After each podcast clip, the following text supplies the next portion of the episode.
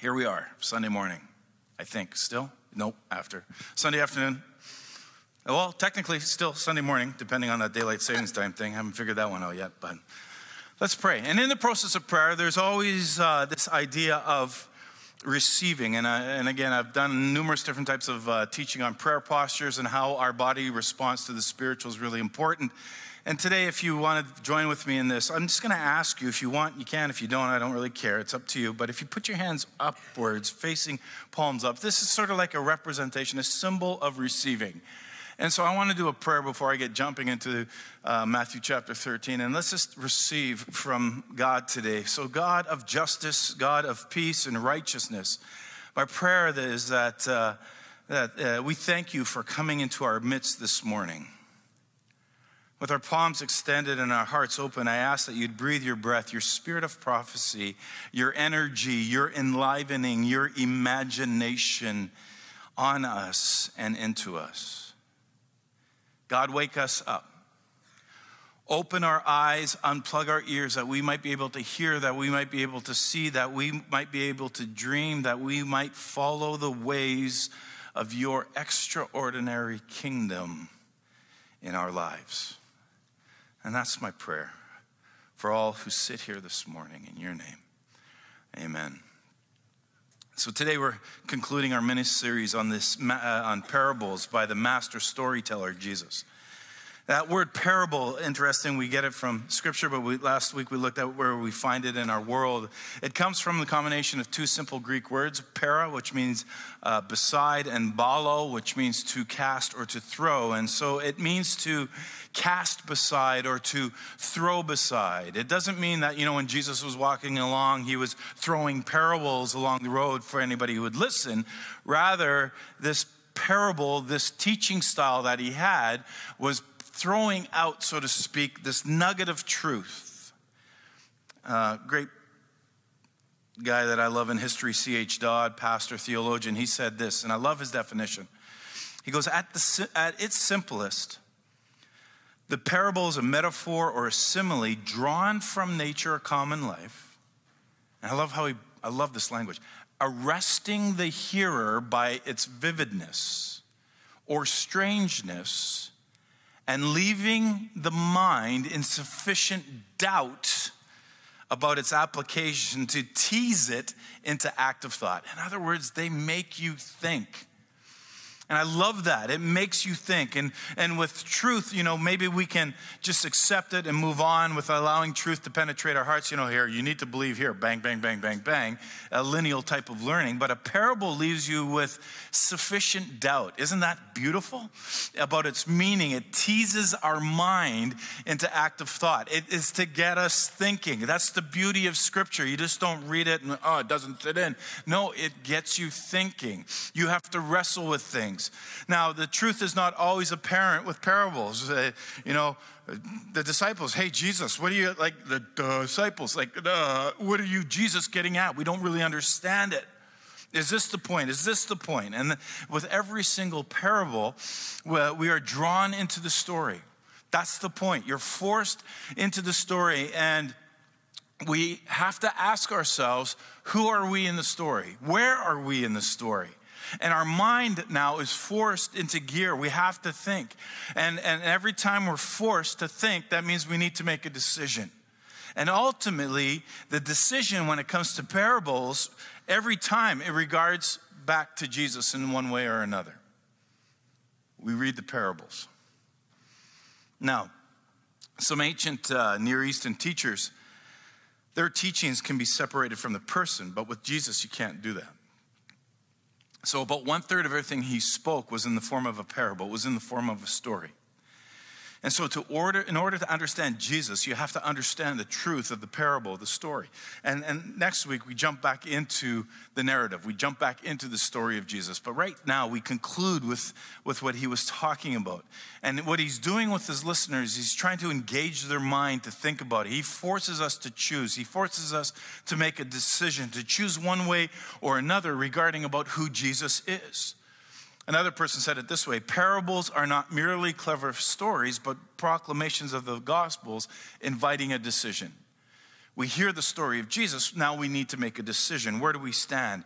And so the whole purpose of Jesus' parables and his stories is to bring us, the hearers, to a point of choice every time. Now think about that. Keep that with you.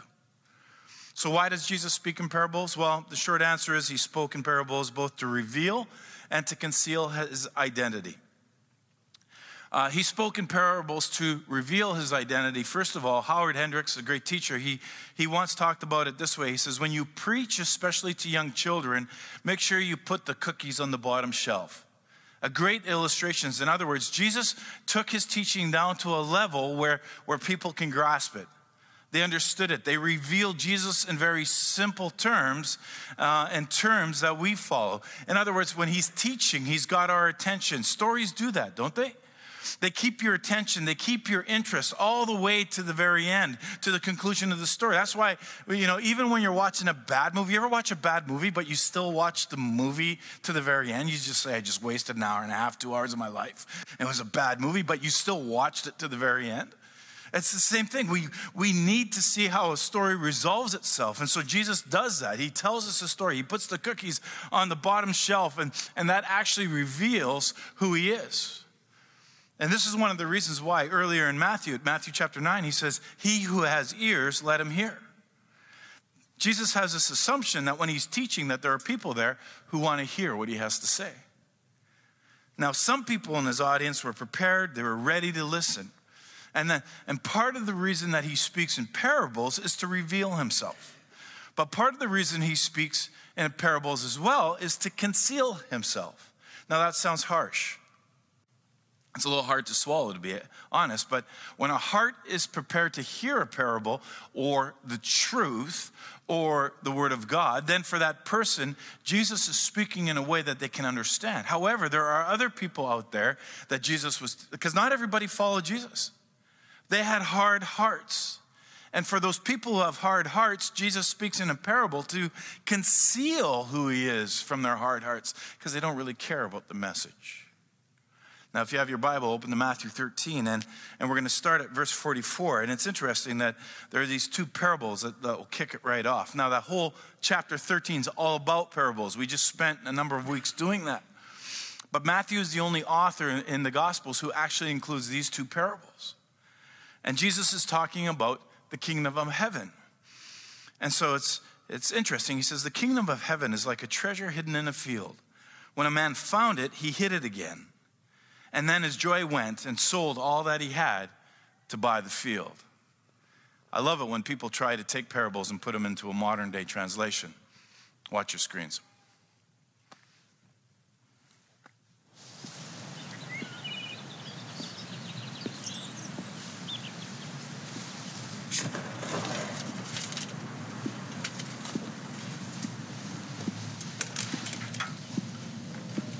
Hello. Hello.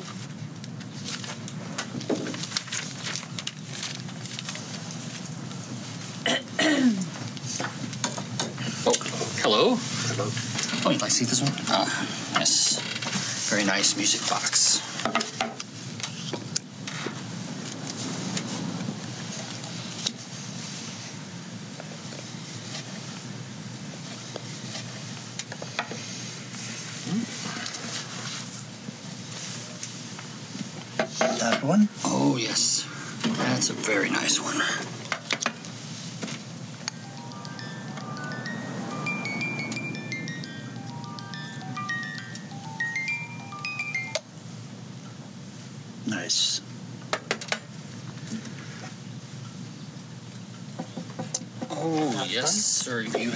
Very good eye.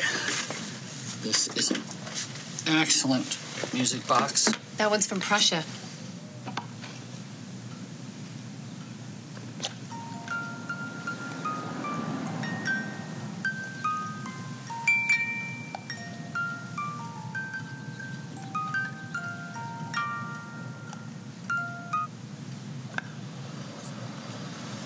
You like this one? Yes. All right, we'll wrap it for you. Thank you.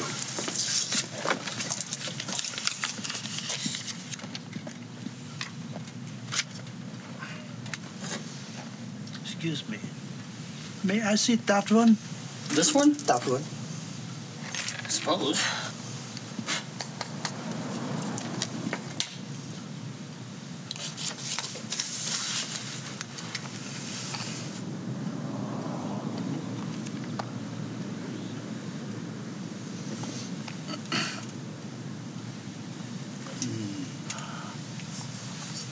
How much? Oh, I got that in a box of junk. Take it. Oh, I'm sorry, it's not for sale.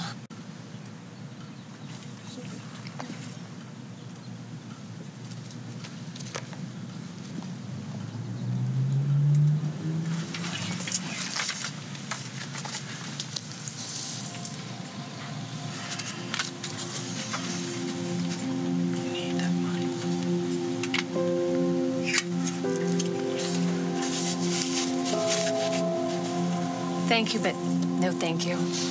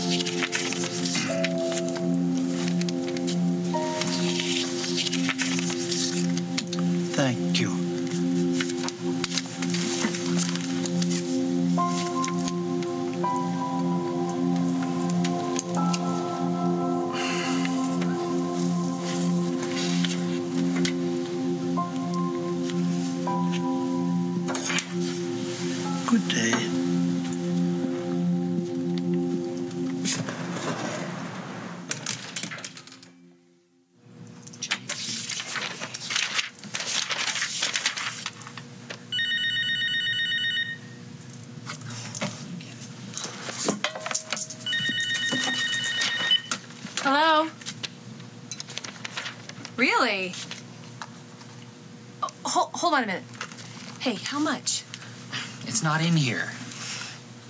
I don't know. Sold.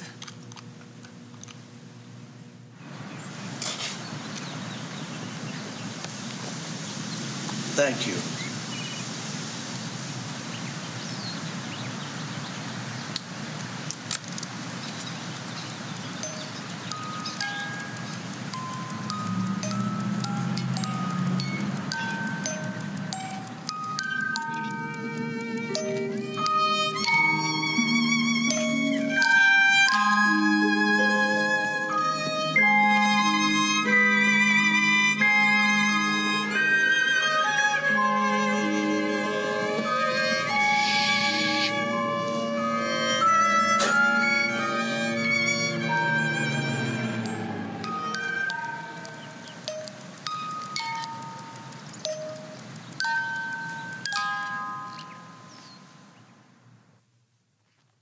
Okay, so this is audience participation time, so you can yell out your answers. What did you get from that? Nothing. Okay. It's personal. Memories are priceless. Memories are priceless. So, in essence, what you have here is a modern day depiction of this parable. Um, whether it's lame or not doesn't really matter at this point in time, but the idea of the memories are priceless. You can't recapture. And so that's a modern interpretation. But yet, when we look at the scripture, we see that Jesus is talking about a guy who's walking through a field. Now, again, we don't know whether or not, uh, from the context of this parable, if the guy's trespassing or maybe he's taking a shortcut. We don't know what he's doing in the field. We don't know why he's digging in somebody's field, but nevertheless, he finds a treasure in a field that he doesn't own. And so instead of stealing the treasure, which many people might do, right? Uh, uh, he puts it back, he covers it up. He basically says to himself, he says, I'm going to go and empty out my bank account. I'm going to go and put my tent on the market. I'm going to go sell my livestock and my donkey and everything else I have. I'm going to go purchase this land that I do not own because I know that there's a treasure that's hidden on that piece of land. And at the end of the day, the guy's actually left with nothing. But that's the point. He has nothing. He's given up everything uh, he has for this treasure. And maybe you saw it, you know, the joy that goes along with getting that treasure. And this is what happens. So, you know, today, you know, few people would ever think of burying their treasure in the field, obviously. Some maybe still do. But in ancient times, this was actually a common practice because, again, they really didn't have banks to secure their belongings. They buried their valuables to keep them safe, to keep them safe from thieves or from enemy forces every time the wars were coming in. And if a landowner would die during an invasion, then the treasure would remain often hidden until somebody, by pure luck, would stumble across it. So in ancient times, even if you were hired out as a laborer and you were you found treasure, let's say you were tilling some ground and you found buried treasure, uh, and if you uh, were to lift it out of the ground, it immediately became the um, uh, p- p- the property of your employer. That's part of the law, ancient law. So upon finding the treasure in the parable, the person recognizes the value he buries the treasure again. He goes, he sells everything he has, and he purchases the land. And since then, now he legally owns the land. He also now secures all rights to this hidden treasure. Now, Jewish law uh, states that if a man finds scattered fruit or money, it belongs to the finder. In other words, finders, keepers, losers, weepers. It goes way back to ancient times.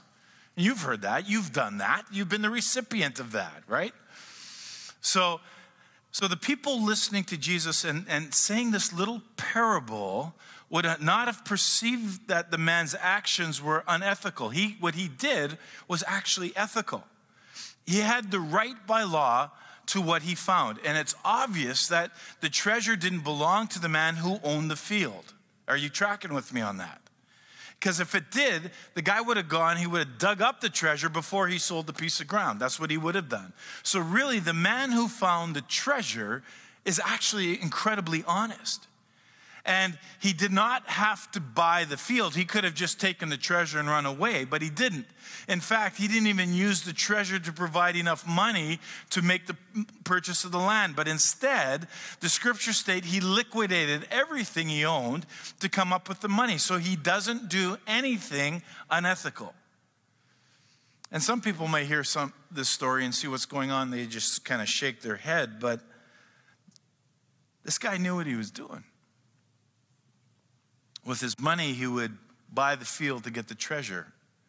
But we need to be careful not to lose sight of the main point of the parable, which is this. A person found something so valuable that they sold everything they had to get it. That's the point. He's so excited about finding this treasure that he was willing to do whatever he had to do in order to purchase it. Now, the context. Remember, whenever we read scripture, context is really important. What's the context? Jesus is talking about how valuable the kingdom is the kingdom of heaven, the kingdom of God. He's basically saying the kingdom of God is so valuable that a person should give up everything necessary to be a part of it. And then we read again, the kingdom of heaven is like a, a merchant looking for fine pearls. When he found one of great value, he went away, he sold everything he had, and he bought it. The crazy thing about parables is, as Christians, sometimes we read this stuff and we just don't even let the story. It's like, oh, that's a really nice story, Jesus. Like two lines. Wow. Like we don't even let it sink in. And yet, that's what Jesus is trying to do. And here in this one, we have a man's life was fixed on a uh, definite object. The guy was a pearl hunter, he was a merchant, he knew his business. He didn't open a, a shop and ask people to bring their pearls to him. Instead, he's the guy with the shrewd eye who goes out hunting for pearls, uh, things that will fetch him a large profit. And one day he finds this pearl of great value one in which the wealthiest of buyers would vie for the ownership of that pearl. And this is a deal of a lifetime for this guy. And like a farmer in, in the previous parable, it would requiring him to sell off all of his possessions to attain such a rare and infinitely valuable pearl. We're not told how uh, that he attained the pearl to sell it and to make a profit. Instead, his delight was simply in possessing and keeping it. That's all he cared about. And it's funny because a pearl is an especially appropriate figure for the kingdom because it's the only gem that cannot be improved by man. All other jewels have to be cut, they have to be polished by, by skilled craftsmen and before they have this retail value of gemstones. But a pearl is perfect. And when it's found, it can't be improved by cutting and polishing it. In fact, one cut from a human hand in a pearl now is worthless. It, that, that makes the pearl an especially appropriate symbol for the kingdom of God. The, for the kingdom of God that Jesus is talking about is divine. It's designed by a perfect God from the beginning of eternity. And any attempts on the part of man to change or try to improve the kingdom actually robs it of its perfection. And so, again, we have the same kernel of truth uh, around which this story is cast. This guy as well, he's left with nothing. At the end of the day, he has emptied his account, his savings, his checking account. He's cashed in his RSPs. He sold his donkey, his tent, and even everything else that he held precious, like even his hockey card collection, is gone. Nothing is left, but all he has is a pearl. Kingdom of heaven is like. Let me comment on that, that phrase, the kingdom of heaven, the kingdom of God, just for a moment. Because often in a parable, Jesus is describing a component of the kingdom of heaven or the kingdom of God. So, you know, what is this kingdom of which he speaks? And, and that's a great question. And first of all, the kingdom of heaven, the kingdom of God are two different ways of saying the same thing. Now, there are theological differences and nuances because they're held by different writers, but Matthew uses the, the and prefers to use the, the kingdom of heaven, and I don't have the time to break it all down theologically for everybody. But Matthew prefers one way, other authors prefer to use the kingdom of God. In my opinion, for what we, we're going here, they're one and the same. But what is this kingdom? What is this precious? You with me? Yeah? This valuable kingdom that people would give up everything in order to acquire. They're precious. So we even see the parables worked out in modern day culture. You know, is it a kingdom that's in the future? You know, something that we don't have a part of yet. You know, but as, as believers, as Christians, we're kind of hoping for and we're waiting for.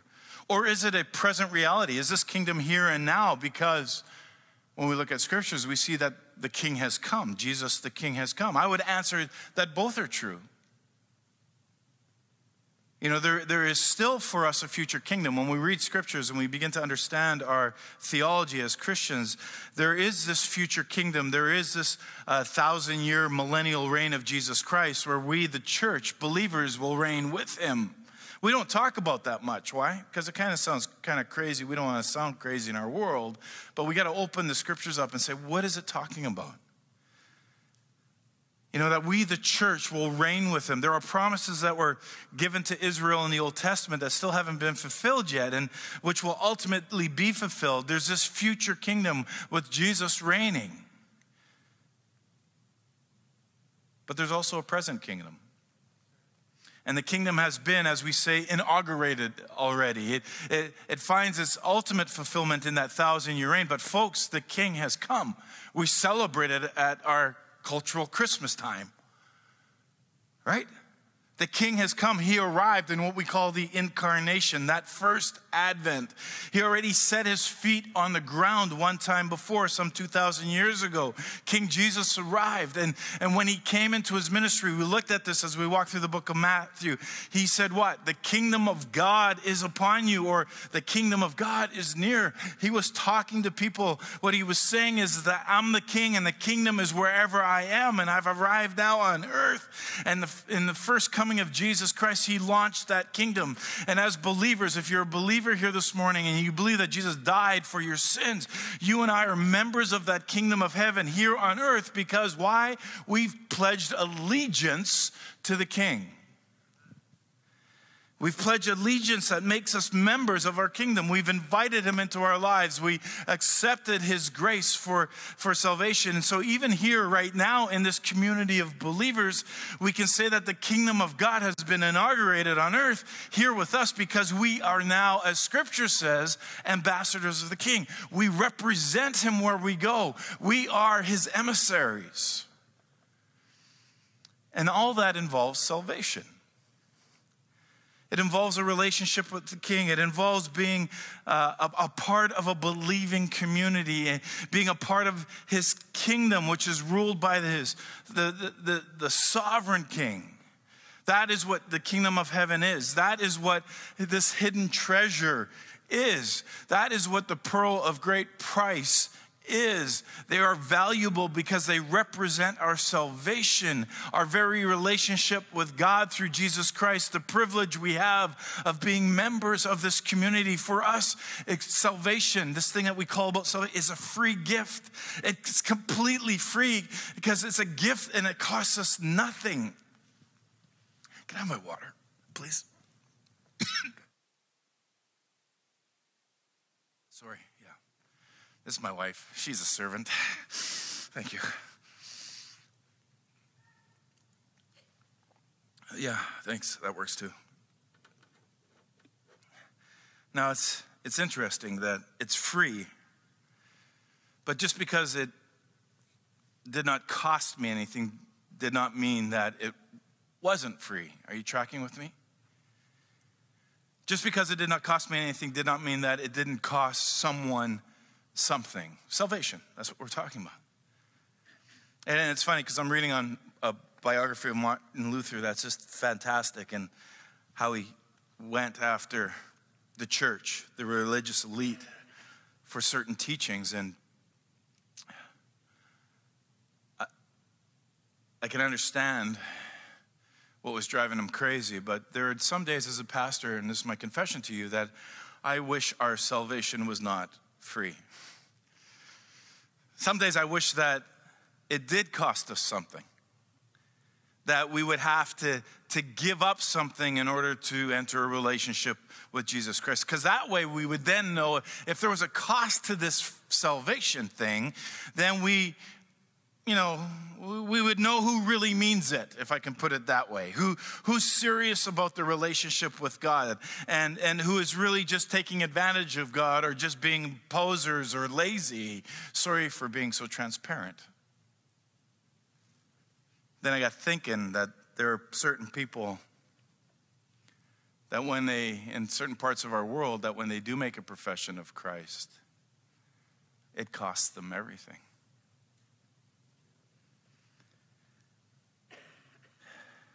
You know, and then I go back and I think, well, you know, eh, we would know people's intention if salvation cost them something. You know, more people would potentially pass up the offer if it just costs something. And even more than that, it would remind us just because it's a free gift to us that it doesn't mean it's free. And we have to understand that it's not free.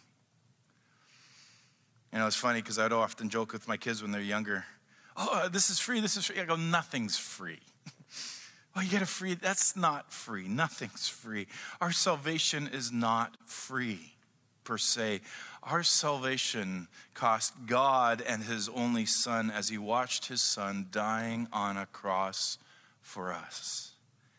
It's a free gift to you and to me without question. Salvation, as we read in Scripture, is freely offered to us, but it was not free to God. It was not free to Jesus Christ. It cost them dearly. It was worth the Son of God to the Father. The question, again, that we ask when we look at parables is what's it worth to you?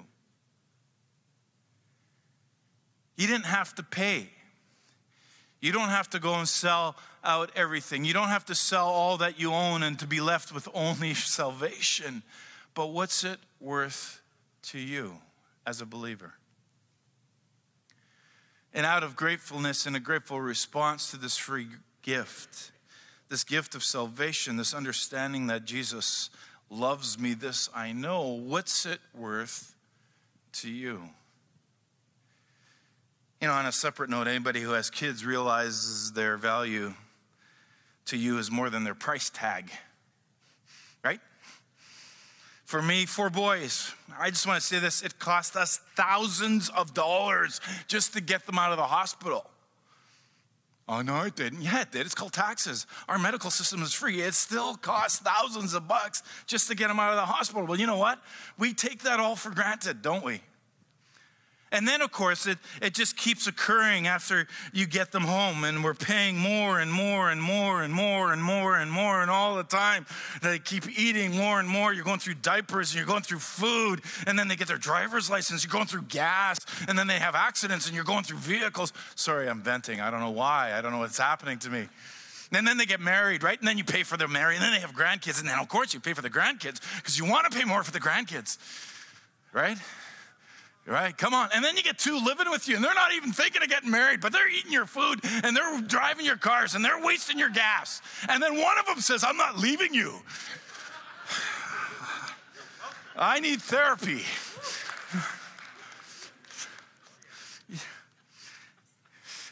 You know, we don't put, parents, we don't put a value number to our kids. You know, how much money have I paid out for kids? We, we could have retired. We should have said no children. Like, you know, we could have toured the world and had a great, you know, we still do tour the world, but we could have had a better time. You know, eh, but no, no. Even if you figured it out, though, if you could actually figure it out and you offered us that, depending on the day, maybe I wouldn't take it depending on the child. I'm not quite sure. Okay. oh, I love them. You know full well that there is no way that we would take that. As a matter of fact, as parents, you would lit- literally, hear me carefully, die for your children if you had had to. And so, salvation, when you think about it, salvation is this free gift. There's this price tag that says zero but the question you have to ask is what is it worth to you? How much do we as believers treasure our salvation? Are we willing to give up everything for the kingdom of heaven? And the fact is that there are people in different countries that say yes, but are we willing to sell out everything for Him? Dietrich Bonhoeffer, again, if you know of anything in regards to uh, his stance of faith during uh, Nazi occupied Germany.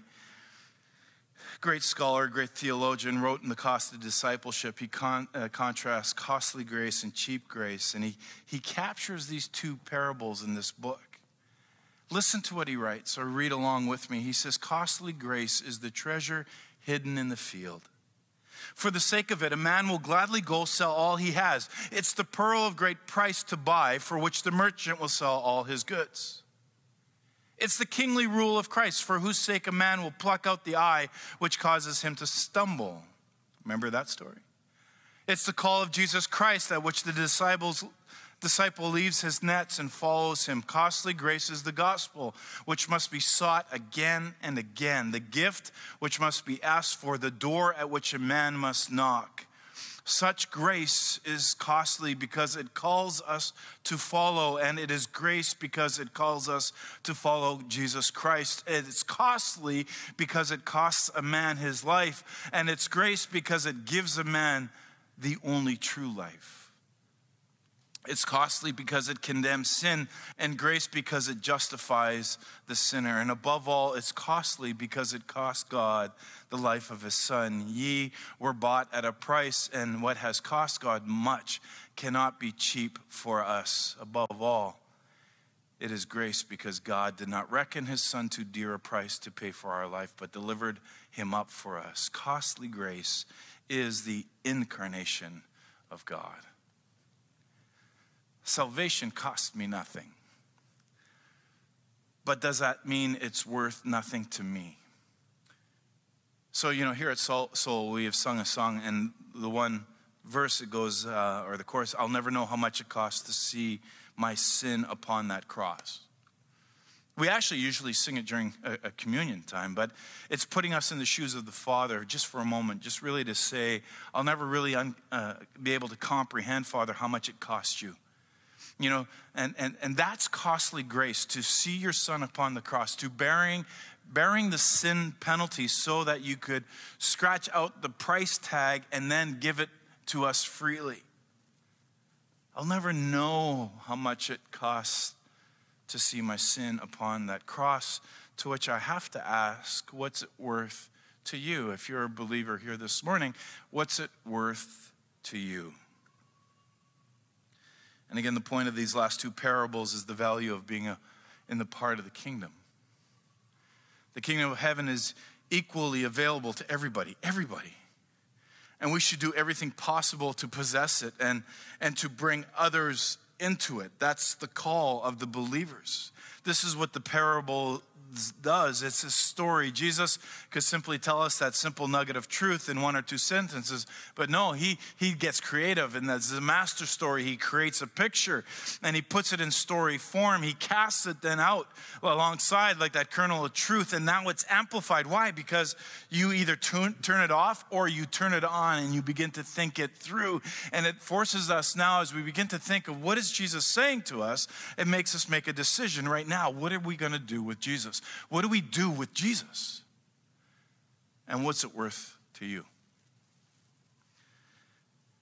Matthew 18 or 13 continues, in verse 47 says, Jesus continues, once again, he goes on. He, he's not done with these parables. He goes, once again, the kingdom of heaven is like a net that was let down into the lake and caught all kinds of fish. Now, listen to the story. When it was full, the fishermen pulled it up on shore. They sat down and collected the, the good fishing baskets, but threw the bad away. Now, that's a nice parable, but he keeps going.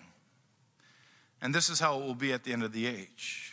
The angels will come and separate the wicked from the righteous and throw them into a blazing furnace where they'll be weeping and gnashing of teeth. Interesting, Jesus is talking about this, this place that we have designated as hell, but we don't like to talk about it in church, and we don't want to talk about it because, you know, they've got these street preachers who talk about hell, and they, they turn us off from Christianity, they turn us off from religion, but yet Jesus is talking about something that is coming. So, what do you do with that? You know, the parable actually changes direction when we're looking at it.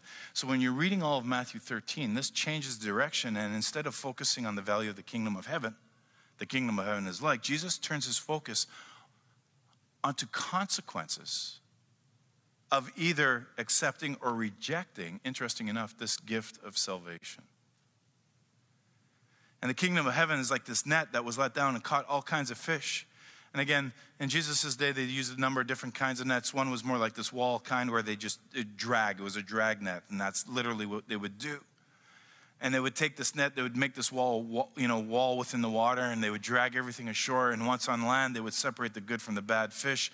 You know, stuff that was ceremonially ceremonially clean, what was unclean, what's fit to eat, what's not. Some would go in the garbage, some would go back into the lake. Maybe it was too young, let's put it back in. And Jesus uses this metaphor to describe how it's going to be at the end times. Interesting, he says that the angels will separate all the people everywhere, those who lived evil lives and those and who have not repented, right? Those who have not sought divine forgiveness will be thrown into a blazing furnace. That's a harsh story. But who's, who's the voice? And then you have those who are, have been accepted, his, those who have accepted his gracious, gracious gift of salvation, and they will spend an eternity with God in heaven. Yeah, we like that part, but we don't like the previous. So the question now comes down what does the kingdom of heaven mean to you? You know, we, we've all been given but one life to live. That's, that's for sure. The treasure set before you today is more precious than either gold or silver. It's called the kingdom of God. Jesus pours it out before us. So, what will you do now that you have found it? Will you be like the poor farmer or this rich merchant and sell off your love of this world to embrace it, or will you bury it, never to search for it again? Your answer actually to these questions matter if one rejects God in this lifetime, because if we reject God in this lifetime, according to this parable, he will reject us for an eternity. Now, that brings a whole lot of different interesting theological questions that we can bring, but I think it's a final fact that we have to look at and we have to begin to deal with. So, what must one do to make the right choice and be open to God's gracious gift of salvation? And again, when we look at it, when we look at the teachings, all one has to do is ask God for forgiveness and have faith in, in the sacrifice of Jesus. And, and if you've already made that choice, then out of a love for God, you need to please show your kingdom treasure to anybody else because time is running out. You know, the coming of God's kingdom is compared to the casting of a net. You know, when we read Matthew 13, it's Jesus himself who sowed the good seed in the earlier parable in verses 37. It would appear that here he's the one who is the net in the water, and the sea represents the world, just as in the earlier parable, Jesus states in Matthew 13 38 that the field is the world. Now, again, if you've missed the series on the parables, you need to go back and listen to what the other two Jordans have talked about. Because when, when, these, when Jesus spoke these words, there, there are thought to have been about 54 different types of fish in the Sea of Galilee. But what Jesus is saying is that they re- represent all people, both the good and the bad. And they're both called, they're all called forth for judgment at the end of the world. And it's interesting, it's the fisherman's task you know, is to separate the, the wicked uh, from the just. These bad fish are cast aside, perhaps even cast back into the sea. But at the final judgment, the wicked are cast into the furnace of fire. Where Jesus says, with his own words, where there'll be weeping and gnashing of teeth, which is an interesting breakdown that I don't have time for today. And this parable illustrates the the believer's responsibility, if you identify as a believer and a follower of Christ, then our responsibility to spread the good news of Jesus without any discrimination. And we bring as many as we can, and I love this, we bring as many as we can into the kingdom. And you know what? Let God sort it out. And the parable of the net is a warning to the wicked that look at judgment is coming. But it's also a warning to us as believers that we have a responsibility. And after presenting his disciples with all these parables, it's funny because he's walking with the disciples. And he turns around and he asks them a question. He goes, Do you guys understand everything I'm saying to you? To which the answer in the affirmative, which blows my mind because they're not always the sharpest tools in the shed, but they get it. Why? Because they're understanding. They were, they were eager to hear the truth. And then he, go, then he says, Therefore, every teacher of the law who has become a disciple in the kingdom of heaven is like the owner of, now it's another parable sort of, is like an owner of a house who brings out of his storeroom new treasures as well as old. Well, what are you saying, Jesus? Well, he's basically saying that the teachers of the law who have become a disciple of the kingdom, he's talking to the disciples. He's going, You guys are now teachers. You guys are now imparted. You guys now know the scriptures. You now know the gospel. You now have a message to take everything out and begin to place it before people. And it's important that we as believers in our lives do the same, that we apply the word of God in our lives, and that as our knowledge of the Bible grows, we make an effort to understand what the application it has for ourselves, but we that on and we engage our minds and to grapple with the truth and to see what God is saying to us today. And it's a living word, it's not some dead letter. That's not what the scriptures are. It's not just a little story, it's the living word. And here the disciples are being instructed that in the kingdom of heaven, that by Jesus himself, that it's your calling to convey the message to others you bring forth that new treasure of the gospel, this new message of Jesus, but don't fail to apply the truths found in the writings of the Old Testament. And you think Jesus is done, but he's not because the scriptures go on and says when he had finished these parables, he moved on from there. So he's walking, and it says he's coming into his own hometown. He began teaching the people in their synagogue. Now, this is his hometown. And they were amazed. They were amazed. They start asking questions Where did this man get this wisdom and these miraculous powers? So he's standing out. He's got miraculous powers. They know that. He's got some incredible wisdom. They see that. And then they ask this question Isn't this the carpenter's son? Isn't his mother's name Mary? Aren't his brothers James, Joseph, Simon, and Judas? Aren't all of his sisters with us? Now, you see what scripture is saying here? Because I need to stop. I need to pause here for a moment because there is some teaching in some Christian circles that says that Jesus was a only child and that Mary didn't have sex after Jesus was born, thus, there were no other siblings. Are you tracking with me? Do I need to read this passage of scripture over again? That Jesus' own town affirmed the fact that he had brothers and sisters. that life went on, that he was a family guy. He was part of this community, that his dad was a carpenter, that he was probably a carpenter himself. Anyway, the scripture continues. He says, Where then did this man get all these things? They asked, and they took offense at him. really? The guy's full of wisdom, does miracles, and now they're offended. But Jesus said to him, Prophets not honor uh, without honor except in his own town and in his own home. In other words, you know, this is where I live and breathe, and I, I, I get no respect. And he didn't do many miracles there because of their lack of faith. It's one of the last times we see Jesus te- teaching in his home synagogue, in his hometown. Remember, Matthew 13 is a, a, pivotal change in what's happening. He begins to turn his eyes towards Jerusalem. And the people there, they're astonished, but they remain unchanged in their heart. This whole familiarity breeds contempt. And now they're offended. Look how easily these people are offended. Why? Because he's special, because he does miracles, because he has wisdom. So now, isn't it just the carpenter's son? No, they're offended because God is using this guy. And it's amazing that those who are eyewitnesses, and I can't get my head around it, to what Jesus was doing and teaching, they were so hardened in unbelief.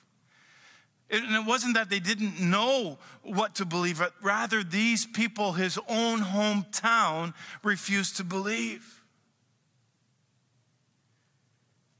And they didn't see any fruit of that. He refused to do miracles with them. And it's interesting that the miracles of, or the, the meaning of the parables in all of Matthew 13, again, take some time, read the entire chapter. All those parables, sorry, could be summed up in four words. Four simple words that what the kingdom of God is all about. And when you read those parables, you'll see that the kingdom of God about, is about planting, it's about growth, the kingdom of God is about value, and it's about responsibility the sower and the soils earlier in the beginning of the chapter, the wheat and the weeds. It's all about planting truth. You need to study that. You need to pour over that. If you don't have a Bible, talk to me. I'll put one in your hands before you walk out of here. The, the mustard seed and the yeast is all about growth, both rapid and eternal and dynamic growth. And if you don't want to read about this stuff, go back and watch the previous podcast. The hidden treasure and the pearl is all about value. And finally, our responsibility to get the message of the kingdom of God out to the world is exemplified in that parable of the net and this household. And it's our responsibility as believers. We have a responsibility. And with what we know, it's all about evangelism and edification, the building up of other people, not the tearing down not being critical and destructive, but building up and lifting up. And so it all comes back to you and to me when we begin to read and hear these parables. The question I ask is, where are you in the story? And that, my friends, is where I want to leave you today. These parables illustrate believers' responsibility to spread Jesus' message without discrimination. And honestly, I've been saying this for years. It starts with nine easy words. It's a simple question Would you like to come to church with me? We tell and we bring as many people as we can into the kingdom, and I love it. We let God then sort it out in the end. And if we live according to the ethic of God, which is loving God, loving our neighbors as ourselves, something that can only be done if we have God's resources as citizens of his kingdom. Because it's sometimes hard to love other people, is it not? But we need to build others up. We need to edify them because when we do that, we become the salt and light that Jesus talked about earlier in Matthew. And others will now be attracted to what we have. And if we relate it back to that first parable of Matthew 13 of the sower, some are going to receive that seed with joy and, and, and, and trying to manufacture it on their own. But other people who receive the seed will be like good earth and they will be able to understand and receive the message. And ultimately, they will grow and and bear fruit. Now, people, I conclude this morning with who are you in the story?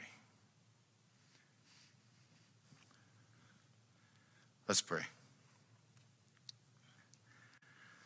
Father, the seed of your kingdom is forever being sown into our lives and into our world, but it doesn't always take root, and sometimes it fails to find a place to grow. And so I pray today for ourselves, and I pray for others that when life makes us hard and resistant, sort of like a well worn path where old habits, old systems, old patterns of thinking keep us from your message, from growing in our lives. Father, come through our lives with a rototill and soften up the soil. For ourselves and for others, when we become so immersed in our short lived, shallow, rock hiding soil of the moment where your life too easily gets blown away from the wind. For ourselves, Father, I pray for others when our fears, our insecurities, our desires, our self absorption tangle like thorns around your grace and choke it into silence. Just open our hearts to you. We give you thanks for the word that you hide like a treasure in our heart, for the yeast which is able to penetrate every area of our life, for the seed that's able to grow into a mighty plant. Help us to value that which you have given us. To make following Jesus the most important thing in our daily lives, to concentrate above all, all upon doing your will and sharing your love and the good news that you have proclaimed through Jesus with one another and with the world in which you've placed us in. I give you thanks for the wonders of each heritage that is brought into this place, but also for the new things that you continue to do in our midst. And we praise you for the teachings of the prophets, for the law that you revealed to Moses, for the grace and love that you've poured out and continue to pour out through Jesus, and for the guidance, God, for the strength, for the wisdom, for the peace, for the joy, for the patience, for the gentleness that you now pour upon us through your Spirit. Help us to value both old and new and to become worthy teachers of the lessons of your kingdom. Pray for the people around us today as we did earlier. For those who are upon our hearts, our minds, because they have a need that only you can meet. And with that, God, we just commit the rest of ourselves this day to you and this week. Will you please stand with me? In ancient time, the one who blessed extended his hands for a blessing. Those receiving blessing did likewise. I want to leave you with a blessing if you choose to today, and here it is. Oh, so sanctuary, you are the body of Christ. So may you have a heart of Christ that's tender for mercy. May you have the eyes of Christ to see a world in need. And may you have the feet of Christ to bring good news to them. And so now, as you leave, may you go in peace, and may God go with you, and may you go and now live the church. We'll see you next week.